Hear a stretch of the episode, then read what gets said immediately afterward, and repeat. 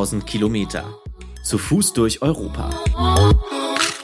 Ja, ihr habt mir ja zum Teil ähm, Fragen geschickt. Die erste Frage war, was war bisher deine schönste Nacht und was deine schrecklichste? Ich glaube, die schönste Nacht war bisher die Nacht vom 24. auf den 25. Dezember, als ich zum ersten Mal Besuch bekommen habe von meinem Bruder und ich so gespürt habe, hey, okay, ich habe drei Wochen lang durchgehalten. Ich, ich bin immer noch am Start, ich bin nicht heimgefahren, trotz vieler Tränen und schlimmen Nächte. Und die schrecklichste Nacht war einer der ersten Nächte, wo ich noch voll Schiss hatte, beim Wildcampen erwischt zu werden. Ähm, ja, da habe ich mich hinter so ein verfallenes Haus mit dem Zelt hinge hingehauen und er ja, musste einfach heulen, irgendwie fünf Minuten und habe mich völlig hilflos und einsam gefühlt. Völlig erschlagen von, von diesem Riesenvorhaben bis ans Nordkap zu laufen. Erschlagen davon, äh, auch noch einen Podcast darüber zu machen und, und irgendwie zu wollen, dass der gut wird und und ich dann meinen Bruder angerufen habe und gesagt habe, ich weiß nicht mehr weiter und wenn das jetzt noch ein paar Nächte so geht, ein paar Abende so geht, dann komme ich heim, dann halte ich das nicht aus. Ja, und jetzt sitze ich hier in der Sonne und alles ist okay. Ja, das war wahrscheinlich die, die schrecklichste Nacht. Dann war eine Frage, ähm, wie finanziere ich mich? Ich habe einfach Geld gespart. Es waren 6000 Euro. Mit denen bin ich losgetigert. Ich habe Teile von meinem Material austauschen müssen und es kamen ein paar unvorhergesehene Ausgaben.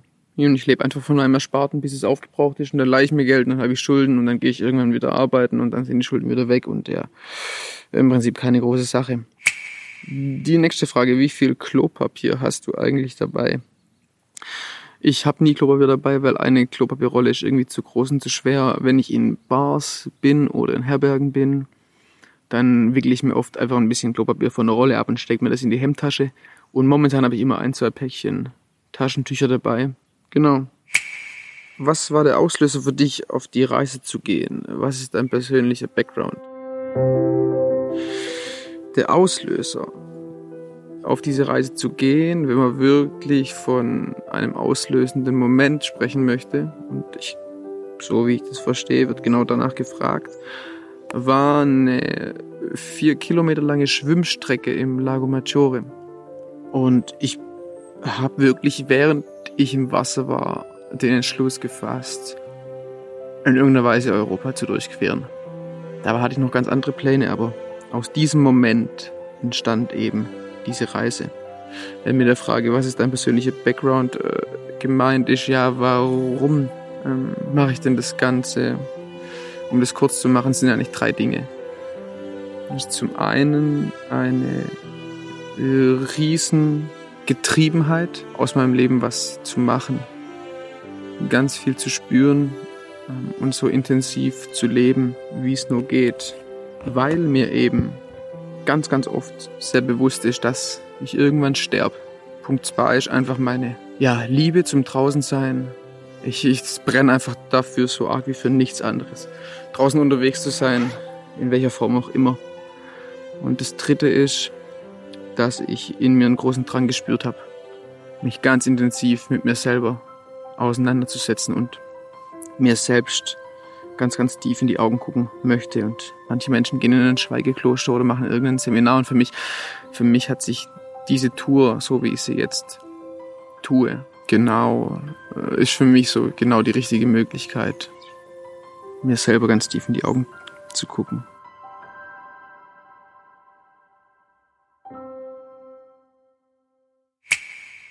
Genau, das nächste. Ähm, Viele Wörter, viele Fragezeichen. Friseur, Klo, Wäsche waschen, Dusche, Pausentage, Rituale. Kann ich alles kurz und knapp beantworten. Friseur, nein.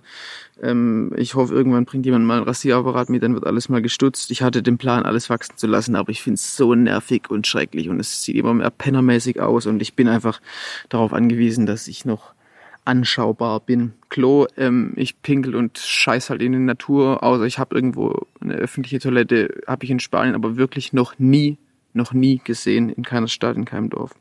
Wäsche waschen mache ich ab und an in Herbergen, momentan so alle, alle sieben Tage.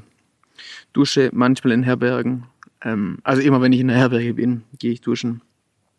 Pausentage mache ich keine mehr, weil es mich ziemlich durcheinander bringt in meinem Rhythmus. Ich meine, ich merke einfach, ich will morgens los und ich will abends müde sein und ja, ich mache keine Pausentage mehr. Ob ich Rituale habe, ähm, eigentlich nicht so richtig, zumindest keine, keine bewussten, aber durch das, durch, durch das Programm, das ich abspule mit dem Laufen, ist der Tag quasi durchritualisiert. Es gibt, ähm, ich muss mir nie überlegen, hm, wie bestreite ich meinen Tag, es ist immer klar, also es sind alles irgendwie Rituale. Äh, einen festen Punkt habe ich, ich, ich habe so eine handyfreie Zeit, bis ich morgens die erste Pause mache, also ich laufe so die ersten acht Kilometer ohne auf dem Handy zu schauen. Das ist dein Flugmodus. Ohne Kontakt, ohne Musik, ohne gar nichts, im Schweigen, ohne Selbstgespräche, ohne, ohne, eigentlich fast auch ohne Podcastaufnahme. Genau. Über was denkst du nach? Möchtest eigentlich nicht äh, drüber nachdenken? Da habe ich mir tatsächlich ein bisschen Gedanken gemacht äh, über diese Frage, als ich sie gelesen habe.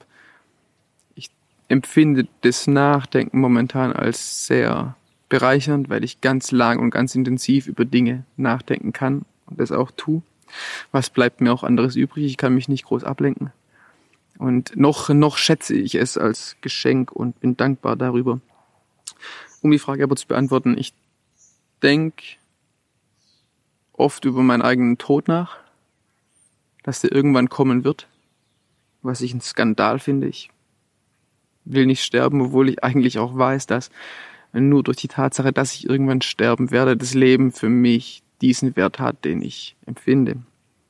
Und darüber möchte ich eigentlich viel weniger nachdenken, dass ich, dass ich irgendwann sterbe. Nächste Frage. Was machst du mit Zelt und deinen Klamotten bei schlechtem Wetter? Ist doch dann alles nass. Ich muss gestehen, ich hatte in den ersten zweieinhalb Monaten drei Regentage. Und am nächsten Tag war es dann wieder sonnig. Da wird dann alles super schnell trocken. Ja, und ansonsten lässt sich das ganz einfach beantworten. Wenn was nass ist und ich kann es nicht trocknen, dann bleibt es nass und dann ist es halt nass. Und bei den Temperaturen geht es auch in nassen Klamotten zu laufen. Aber ja, momentan kam das einfach noch nicht wirklich vor.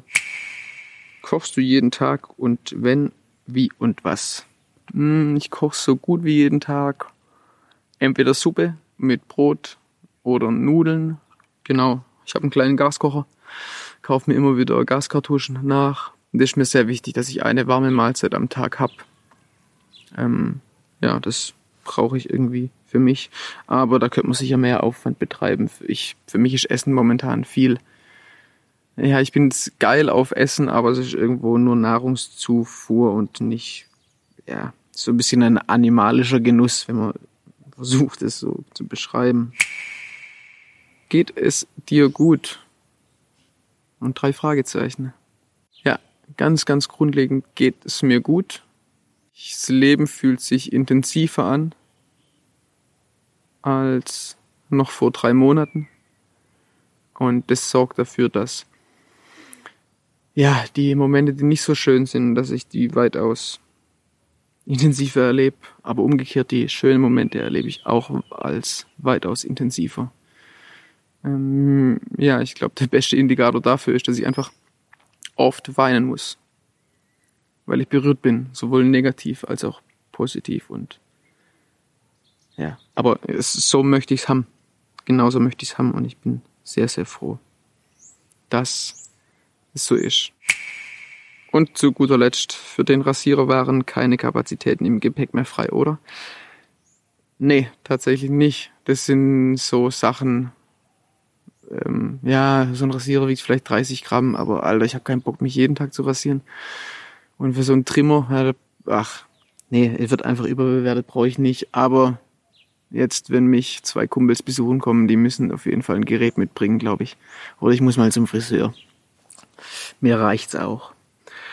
Ja, das waren so die Fragen, die mir gestellt wurden. Hab mich gefreut. Gern irgendwann in zwei, drei Monaten eine zweite Runde. Ja, und Grüße an die versauten Schweinchen, die mir irgendwelche perversen Fragen geschickt haben. Ihr solltet mit mir mal 14 Tage laufen. Ja, dann vergehen euch die perversen Sprüche.